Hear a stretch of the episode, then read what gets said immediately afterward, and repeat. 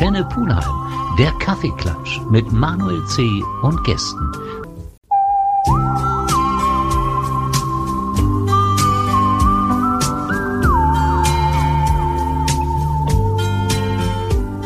Antenne Pulheim, der Kaffeeklatsch mit Manuel C.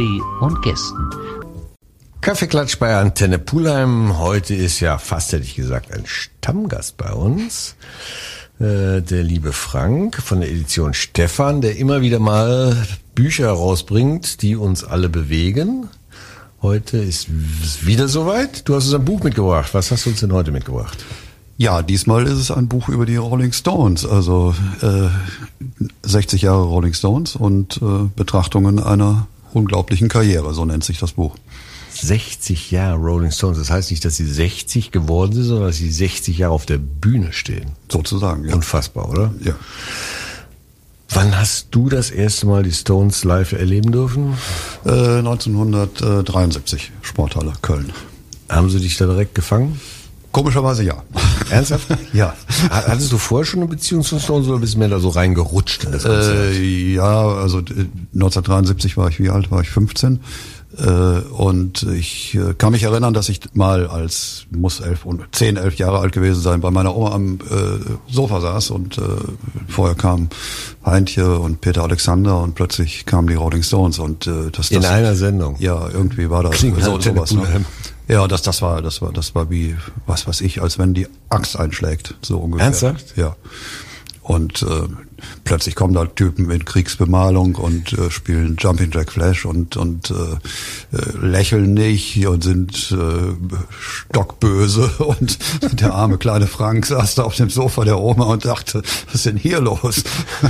Im Radio, im Fernsehen, das Im Fernsehen. Im Fernsehen. Ja, ja, nee, die hatten damals schon, das muss man wissen, also die Stones haben schon sehr früh eigene Videos gemacht und das war halt so ein Ding, wo die ähm, also aus, außerordentlich äh, grimmig aussahen und äh, das das war schon wirklich ein Schock. Okay, wie die Stones sich dann im Laufe der Jahre bei dir entwickelt haben und wie sie bei mir angekommen sind, das verraten wir euch nach einer kleinen Pause.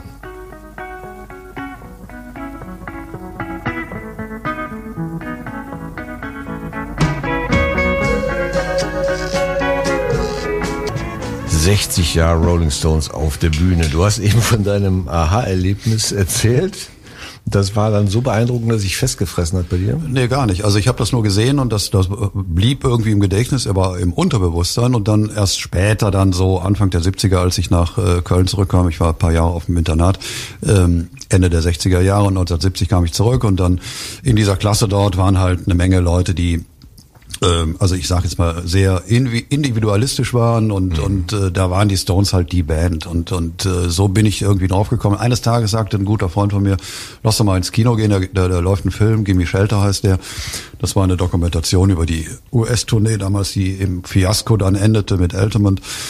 Äh, und äh, das war kein PR-Produkt der Stones, sondern das war eine wirklich gut gemachte Dokumentation über das, was da passierte. Ich habe mir sie angeguckt im Kino und war aus irgendeinem mir nicht bekannten Grund davon fasziniert, muss ich sagen.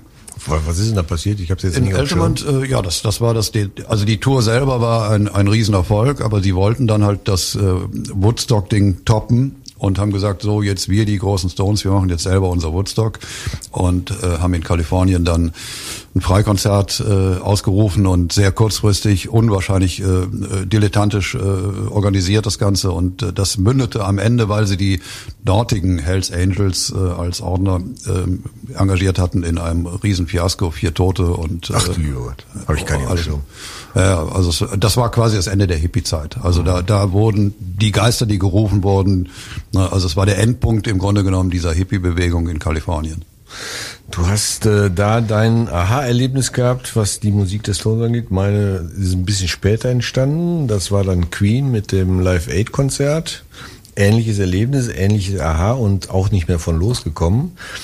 Äh, die Stones haben ja so ein bisschen gespalten, glaube ich. Ne? Es gab entweder die Stones-Fans oder halt die, die Queen und anderen offen gegenüber waren. Ja, also Queen war ja einiges später, aber genau. aber äh, ich bin ja jünger. Ja, ja, ich weiß. äh, ja, und ich alter Sack habe das. Äh, also ich habe zum Beispiel nicht diese diesen äh, diesen diesen Gegensatz äh, Beatles Stones äh, ja. überhaupt erlebt. Also als als ich mich dafür begann zu interessieren, gab's die Beatles schon gar nicht mehr. Ja.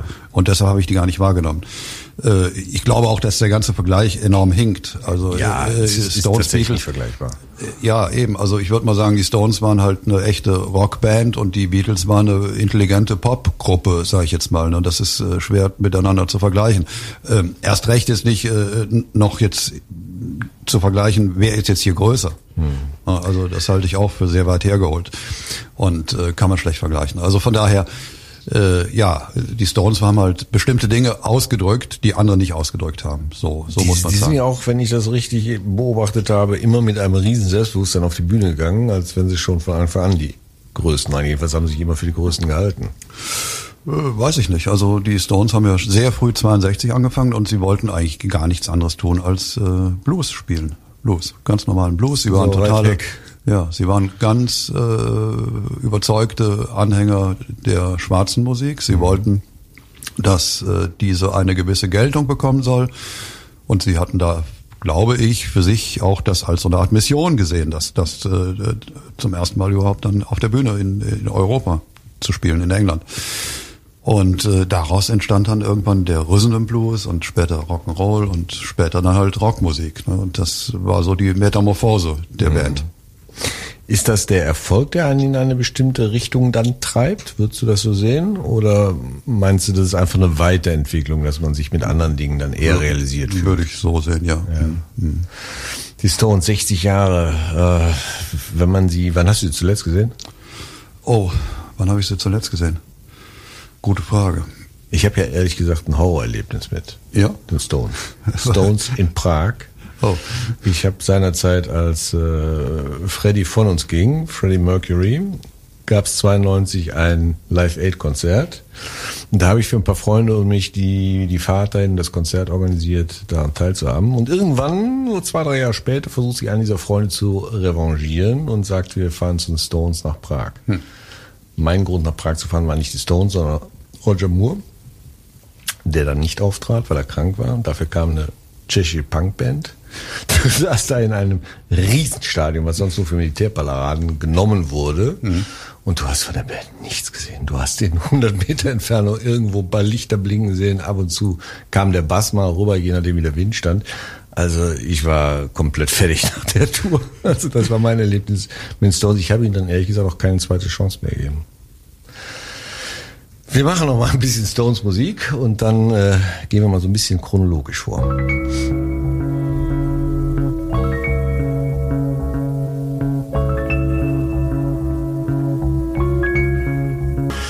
60 Jahre Rolling Stones auf der Bühne wohlgemerkt. Und sie sind ja immer noch aktiv. Und man wundert sich, wie geht das? Weil wenn du Bilder dieser Tour siehst, hast du ja das Gefühl, na gut, nicht mehr wie 20, aber das hätte man auch gut vor 20 Jahren noch mit denen so drehen können. Da hat sich nicht viel verändert, oder? Nö, hat sich eigentlich gar nichts verändert, muss man sagen. Also das äh, ist tatsächlich ein Phänomen. Hängt aber ursächlich damit zusammen, dass man halt eben äh, immer meint, äh, wenn man so einen Mick Jagger sieht, dass der halt äh, äh, fürchterlich äh, exzessiv leben würde und und äh, immer noch das alte Klischee bedient, äh, Sex und Drugs und Rock'n'Roll. Aber mal abgesehen von Sex, glaube ich, äh, ist da nicht so wahnsinnig viel bei dem. Der, der Mann ist extrem diszipliniert und äh, zieht ja auch ein äh, beachtliches Fitnessprogramm durch und äh, jeden Tag. Und das versetzt ihn halt in die Lage, diese Show weiterhin machen zu können. Ich finde das total faszinierend. Wie alt ist Mick Jagger jetzt? Der ist jetzt, äh, in ein paar Tagen wieder 79. 79, Wahnsinn. Ich finde das total beeindruckend. Ich war jetzt auch äh, beim schätzungsweise letzten Queen-Konzert in Deutschland. Brian May mit 78, Roger Taylor mit 72. Der setzt schon ab und zu gerne mal aus bei bestimmten Songs, aber die ziehen das wirklich durch. Und dann sagst du dir Respekt. Hm. Ja, ja. Das geht dann tatsächlich nicht, wenn man sein ganzes Leben lang Rock'n'Roll, Sex, Drugs und so weiter hatte. Ja, also äh, jedenfalls bei, bei, bei Jagger ist es ganz gewiss so, dass das äh, seine Ursachen darin hat, dass er schon äh, an, Anfang der 80er mit alledem gebrochen hat. Mhm. Also die, die äh, der hat da damals seine letzte Zigarette geraucht und äh, dabei ist es auch geblieben. Ne? Tja, da haben wir noch ein bisschen vor uns, was das angeht. Was hat dich veranlasst, dieses Buch zu schreiben? Also eine, eine Verehrung zu den Stones nehme ich dir gerne ab, aber da ist ja noch ein weiterer Schritt, um dann zu sagen, komm, ich mache da jetzt mal ein Buch Ja. zu. Äh, ja, der Grund ist äh, einfach der, weil ich äh, tatsächlich glaube, es ist zum Thema Stones längst noch nicht alles gesagt, was gesagt werden sollte. Was man sich ja nicht vorstellen kann. Ne? Weil Eben, ja. Das hat damit zu tun, dass halt unglaublich viele Bücher existieren. Das mhm. ist der Grund. Also es gibt, weiß ich, 150 oder noch mehr äh, aufwendigst gemachte Bildbände. Es gibt äh, jede Menge äh, Bücher, die die ganzen historischen Daten auflisten und so weiter. Aber genau das wollte ich nicht machen. Genau das sollte es nicht sein. Also das Buch, was ich jetzt hier gemacht habe, ist ein reines Textbuch. Also wer äh, Fotos erwartet, äh, wird da enttäuscht sein. 160 Seiten, wo es für mich darum geht, Dinge da äh, zu äh, thematisieren, die bisher nicht thematisiert wurden. Sprich also zum Beispiel, wie ist denn eigentlich das, äh, das, das künstlerische Potenzial dieser Band einzuschätzen überhaupt? Was, was, was ist denn da gewesen jetzt mu musikhistorisch, sage ich mhm. jetzt mal? Ist denn da überhaupt was? Oder ist es einfach nur dieser ganze übliche Kram, den man kennt, äh, von Satisfaction bis Honky Tonk Women und so weiter, diese Hymnen, die jeder kennt.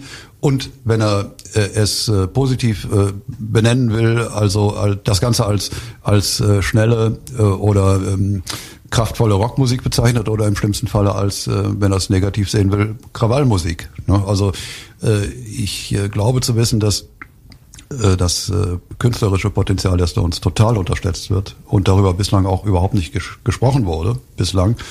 Ich würde sogar so weit gehen und sagen, wenn, sagen wir mal, in 50 oder in 100 Jahren Musikprofessor um die Ecke kommt, wird er mal vielleicht sagen, da gab es mal so eine Band vor ein paar hundert Jahren, äh, die, die haben wir immer nur als, als, äh, als Skandaltruppe betrachtet oder als Truppe, die Superlativen äh, hatte oder so.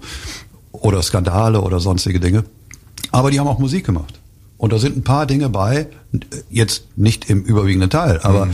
es gibt halt eine ganze, ganze Reihe von verschiedenen Kompositionen bei denen, die sich auch überhaupt nicht nach Stones anhören, sondern ganz andere Musik sind und äh, die ist bislang eigentlich noch gar nicht berücksichtigt oder überhaupt äh, ins Bewusstsein gekommen. Weil sie nicht Mainstream sind?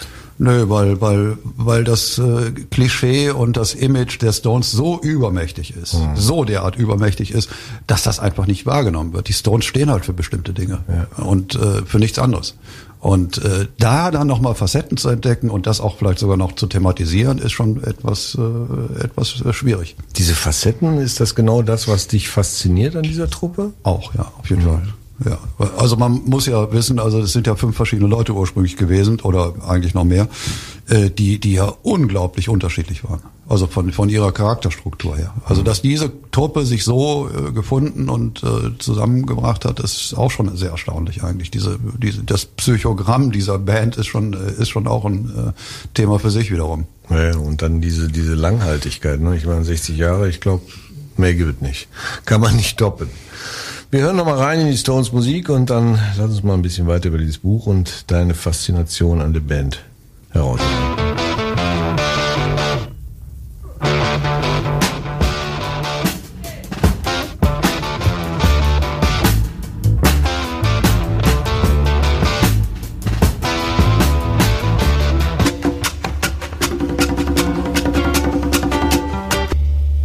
Also der Facettenreichtum der Stones ist einmal ein Thema, was dich fasziniert hat und was du zu Papier bringen wolltest. Gab es da noch mehr Aspekte?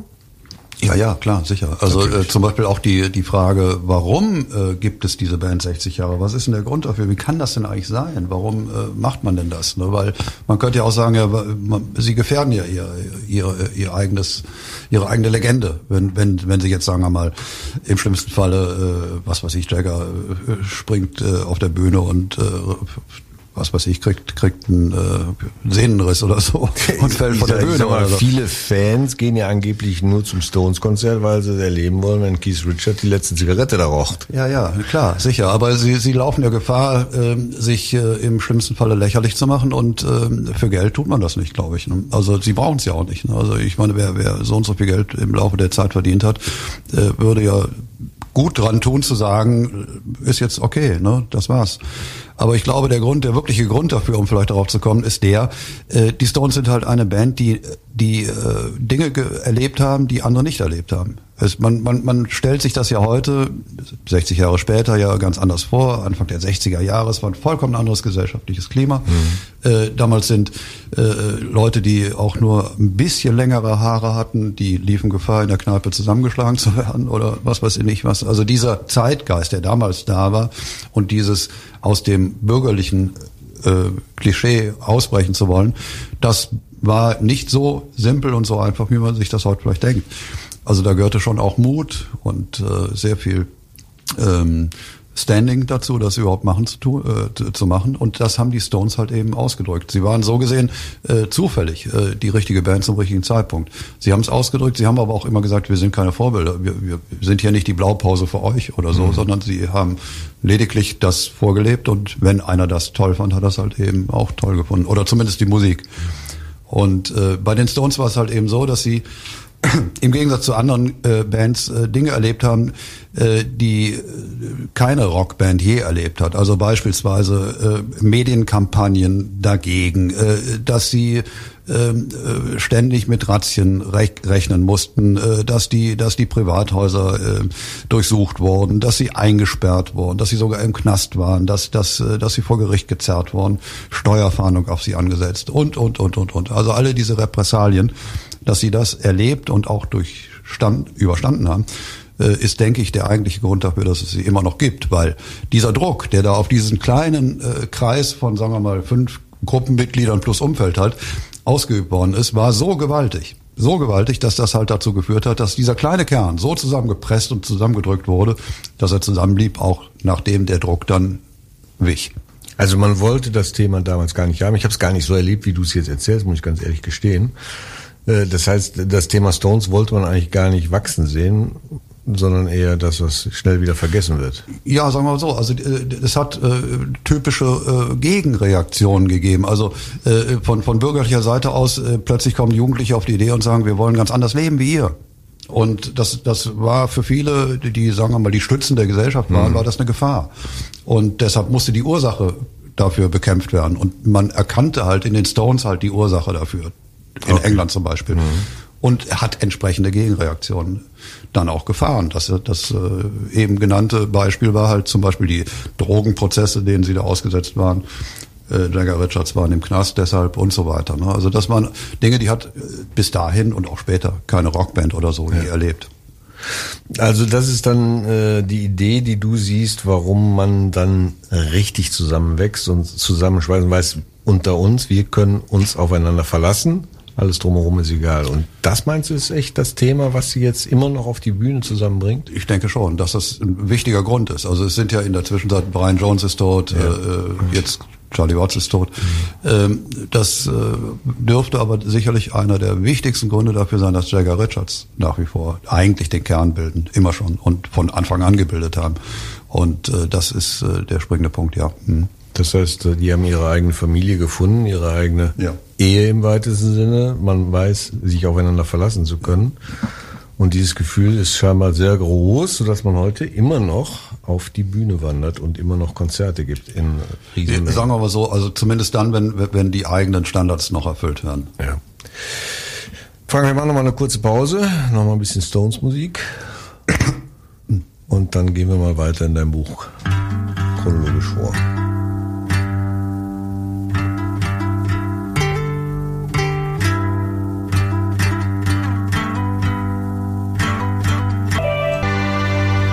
Ja, Frank, du hast eben so ein bisschen erklärt, wo du ja nicht den Drang, aber die Bereitschaft siehst, 60 Jahre lang gemeinsam immer wieder auf die Bühne zu gehen. Ähm, die Popularität des Stones hat ja in keiner Phase der 60 Jahre wirklich nachgelassen, oder? Habe ich das falsch äh, beobachtet? Äh, nicht wirklich, nein. Also sie, sie haben aber mehrmals äh, standen die an bestimmten Weggabelungen. Wenn sie die nicht richtig genommen hätten, wäre es vorbei gewesen. Gibt's da eine, die dir spontan einfällt? Ja, mehrere. Also sagen wir mal so, 1967, als äh, so die ersten äh, vier, fünf Jahre hinter ihnen lagen und sie halt diesen Status auch hatten, äh, mehrere Nummer eins Hits weltweit gehabt zu haben, äh, sind sie plötzlich auf, ein, auf, auf, so ein, äh, auf so eine Zeitstimmung, auf so ein, äh, auf so einen äh, Trend aufgesprungen. Mhm. Und zwar diese Psychedelic-Welle damals, die gab's da, äh, wo halt plötzlich nur noch Geblubber auf den Platten war, äh, LSD-schwangere äh, Songs und so. Und sie haben äh, dann das Gleiche gemacht, was die Beatles auch gemacht haben, nämlich Sgt. Pepper haben sie damals aufgenommen, die Beatles. Und die Stones versuchten, das nachzueifern und haben dann eine ähnliche Platte rausgebracht, nämlich der Satanic Majesty's Request, so hieß die. Und das war eine furchtbare Platte.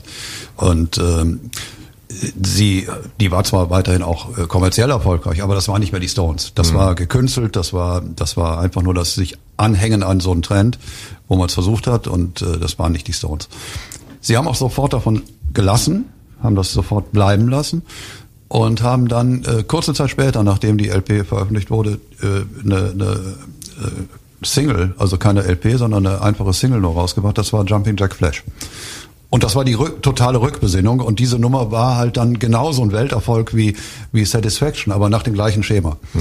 Wie, wie das, wofür die Stones standen. Wäre da statt äh, Jumping Jack Flash was anderes erschienen, irgendwie eine schwächere Nummer, hätte das da schon das Ende sein können, eigentlich. Solche Sinneswandlungen, was musikalische Ausrichtung angeht, ist das in erster Linie immer das Management in so einer Phase einer Gruppe oder haben die Gruppe damals zu der Zeit noch so viel Einfluss gehabt zu sagen, nee, das machen wir, das ist unsere Idee, so setzen wir es um? Die Stones waren immer eigenständig. Ja. Man sagt zwar äh, äh, Andrew Luke, Luke Oldham, mhm. der, der eigentliche Manager äh, der, der, der Stones, der damals äh, sie nicht entdeckte, aber, aber sie quasi managte, äh, wäre die treibende Kraft gewesen, der auch das ganze Image und so weiter entsprechend aufgebläht hätte. Das stimmt, ja. Aber er hätte nichts machen können, wenn die nicht mitgespielt hätten. Also das war dann schon tatsächlich äh, gemeinsame Entschlüsse und, und es gibt auch Beispiele dafür, wo äh, Oldham Dinge versucht hat, die die Stones nicht mitgemacht haben. Äh, letzten Endes äh, muss man sagen, ist es immer letzten Endes Jagger gewesen, der das entschied, hm. wo es hingeht. Egal ob jetzt geschäftlich oder musikalisch. Also ohne dessen äh, Direktive fast schon. Ne? Also wäre das alles so nicht gelaufen. Solche musikalischen Irrfahrten gab es die dann öfter im Laufe der Zeit? Eigentlich weniger, aber dieses äh, eben genannte Beispiel war, war, war ein gutes Beispiel dafür. Sie, Sie haben später dann nochmal, ähm, vor allen Dingen in den 80er Jahren, als Jagger halt äh, auf den Solo-Trip äh, war, äh, da stand es auch nochmal auf der Kippe. Da hätte es durchaus sagen können, dass die Stones vorbei, dass die Zeit vorbei gewesen wäre. Wer hätte Jagger Erfolg gehabt, mhm. Hat er aber nicht. Und deshalb äh, ist die Sache auch dann äh, wieder zusammengekommen, glaube ich. Also, ähm, aber da waren so die ersten Auflösungserscheinungen. Aber seitdem äh, er von diesem Ding kuriert war und er wusste, es klappt irgendwie nicht so richtig oder es bedeutet enormen Aufwand, ähm, ab dem Moment hat er sich wohl auch wieder voll auf die Stones konzentriert. Mhm. Jagger auch immer der kreativste Teil der Gruppe gewesen? Nö, kann man nicht sagen. Also Jagger war zwar äh, schon wichtig, aber äh, was das Musikalische betraf, war Richards sicherlich wichtiger. Mhm. Bis heute. Also ähm, äh, das ist zwar jetzt auch nicht so abzugrenzen, ja, kann, ja. kann, man schlecht sagen, aber die beiden äh, sind wirklich das Kreativzentrum, gar keine mhm. Frage. Aber man unterschätzt ganz gewaltig äh, andere Akteure noch. Also Mick Taylor kennt kein Mensch mehr, aber Mick Taylor war sechs Jahre lang äh, äh, Gitarrist der Band und das war der einzige echte Virtuose der wirklich äh, in der höchsten Liga spielt, also als Gitarrist. Ähm, aber den kennt auch kaum jemand mhm. heute. Ne? Aber der Beitrag, den, den Mick Taylor geleistet hat, für, für, für auch jetzt die, äh, das musikalische, die musikalische Substanz der Stones, ist, äh, wird auch völlig unterbewertet. Ich habe es auch versucht, im Buch irgendwie unterzukriegen und Mick Taylor entsprechend zu würdigen und hoffe mal, dass es gelungen ist. Äh, wie kommt es dazu, dass äh, Sänger einer Gruppe irgendwann immer auf den Trichter kommen, was Solo machen zu wollen, zu müssen und dann oft auch sehr kläglich scheitern. Ja, warum? Also es hat mit Ego zu tun, sicher. Ne? Also es, äh, es, ist aber auch immer eine Frage des Timings. Ne? Also sagen wir mal so, äh, der, derjenige, der es am, äh, am, am besten hinbekommen hat, ist Rod Stewart gewesen. Also der, der, der ja zunächst bei Jeff Beck in der Band gespielt hat, später dann bei den Faces. Und die Faces waren ja so kleine Stones eigentlich. Ne? Das war ja auch eine, ein Riesen-Act mhm. im Grunde genommen. Aber er hat es noch gerade rechtzeitig damals gemacht. Ne? Also er, er hat Anfang der 70er begonnen, halt seine Eigenproduktion zu machen. Und das war erfolgreich. Hätte Jagger das zum gleichen Zeitpunkt gemacht, wäre das vielleicht auch erfolgreich gewesen. Mhm. Wir machen noch mal eine kurze Pause und dann sind wir auch schon fast am Ende.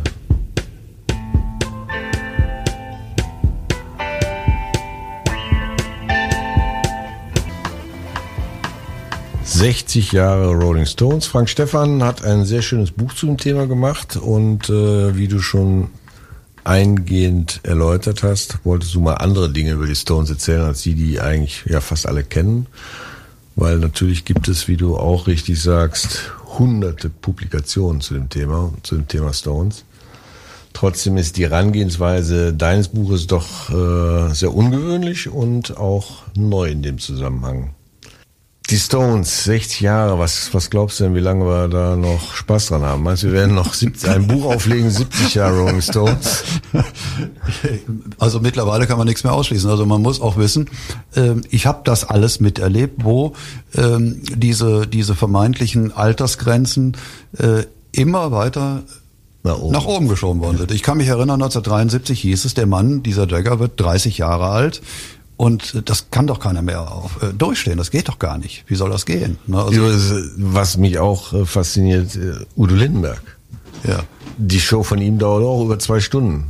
Und ja, na gut, aber der Lindenberg macht ja jetzt nicht dieses äh, mörderische. Äh, das ist richtig, aber das ist überhaupt zwei Stunden auf, auf, auf und, und, und, das war's dann im Wesentlichen. Ja, aber sich vorzustellen, dass er zwei Stunden auf der ja. Bühne ja, ja, gut, mehr oder okay, weniger klar. singt, ja, also sicher. ist schon faszinierend. Ja, aber diese diese vermeintlichen Grenzen, die es da immer wieder gab, die mussten die verschieben, weil sie waren halt immer die ersten, die es erreichten. Also als Jagger 30 wurde, hieß es geht nicht, geht nicht mehr. 40, 50, 60, 70, 80. Jetzt wird er 80 demnächst in einem Jahr. Also ich kann nicht ausschließen, dass die auch noch das 65. machen, aber ich kann mir jetzt ebenfalls kaum vorstellen, dass der wirklich alle biologischen äh, Grenzen irgendwie wirklich verschieben kann. Also das halte ich dann auch für undenkbar, dass er das mit 90 noch macht. Ne? Aber pff, mein Gott, das hat man mit 50 auch schon gedacht. Ne? Ja, aber wenn er es mit 90 schafft, dann wird wahrscheinlich die Musik als äh, lebenserhaltend eingestuft und wird dann als Medizin verschrieben. ja, genau. Frank, gibt es noch irgendeinen Aspekt, wo du sagst, äh, der ist mir noch wichtig zu erwähnen, was äh, dein Buch und was 60 Jahre Stones angeht? Ja, also wie gesagt, wichtig war mir halt eben, äh, dass, dass jemand, der das Buch liest, wenn es denn tut, ähm, wirklich danach dann auch, selbst wenn er sich gar nicht für das Thema interessiert, äh, ich meine, ich habe so geschrieben, dass es nicht so fachspezifisch ist, dass es nicht so äh, etwa gar wissenschaftlich oder so rüberkommt, sondern danach ist man eigentlich so rundum ganz gut über das informiert, was mhm. diese Band als etwas durchaus Besonderes auch ausmacht. Mhm. Also merkt auf jeden Fall beim Lesen, dass du ja ein Fan bist, dass das Thema dich dein Leben lang begleitet hat und noch weiter begleiten wird. Wer jetzt neugierig geworden ist und dieses Buch gerne haben möchte, der kann in jeden Buchhandel gehen, das ist ja. dort beziehbar kann aber auch auf die äh, Internetseite edition-stefan mit doppelf.de gehen. Dort findet er nicht nur das Buch, was er bestellen kann, sondern auch mögliche Lesungen und ähnliches. Also ihr geht damit auch auf Lesungen? Hm. Ja, es gibt bis jetzt eine. Hat sich da schon einer der Stones angemeldet, um dabei zu sein? Alle werden kommen. Alle werden kommen. Etwas, was vielleicht zu hoch gegriffen wäre. Frank, äh, ich danke dir, dass du bei uns warst, das Buch vorgestellt hast. Ja, nur zu gerne. Vielen Dank. Gibt es ein Projekt, was dich jetzt kurzfristig wieder beschäftigt, dass wir dich bald wieder einladen können? Äh, mal gucken. Also im Moment offen gestanden nicht. Nein. Also ist das eigentlich eine Geschichte, die dir dann spontan? Äh, ja, mehr oder weniger. Also ich habe Dusche einfällt, ich muss ja, mal was machen. Hm, ja, so kann man sagen, ja. Ich habe gedacht 60 Jahre und ja. ich, ich hatte ja mehrere Magazine über die gemacht bei verschiedenen Tourneen und so. Aber da habe ich mir gedacht, nee, also eigentlich solltest du doch mal das äh, aufschreiben, was du von, von dem du glaubst, dass es noch nicht ausgesprochen wurde. Mhm. Und das überhaupt zu finden und dann doch ein umfangreiches Buch zu gestalten, hätte keiner für möglich gehalten. genau. Frank, danke dir, dass du da warst. Ja. Danke, dass du uns das Buch vorgestellt ja, ich hast. Ich habe zu danken. Vielen Dank. Viel Erfolg mit dem Buch und viel Spaß beim weiteren Schaffen. Danke. Die Verlegung der WM vom Sommer in den Winter. Vier ganze Jahre brauchte die FIFA für diese Entscheidung. Die Fakten waren eigentlich ganz klar auf dem Tisch. Wieso dauerte es dann so lange? Auch das ist so ein typischer Blatter-Move. Da hat man diesen Konflikt gescheut. Antworten darauf hört ihr in der neuen Folge von Beyond Qatar. Ab sofort überall, wo es Podcasts gibt. Beyond Qatar. Die Geschichte hinter der Skandal-WM. Überall dort, wo es Podcasts gibt. Eine Produktion der Podcastbude. 100 Fußballlegenden. Sie sind die berühmtesten, die erfolgreichsten, die besten der Fußballgeschichte. Beckenbauer, Platini, die größten Stars aller Zeiten. Malte Asmus und Moritz Knorr erzählen von überragenden Siegen, von bitteren Niederlagen und davon, wie sie wurden, was sie heute sind. 100 Fußballlegenden. Mein Sportpodcast.de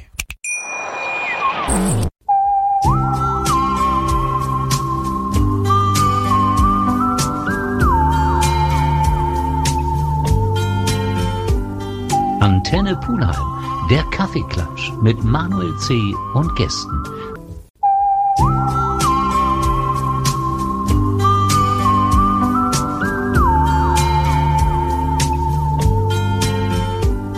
Antenne Pulheim, der Kaffeeklatsch mit Manuel C. und Gästen.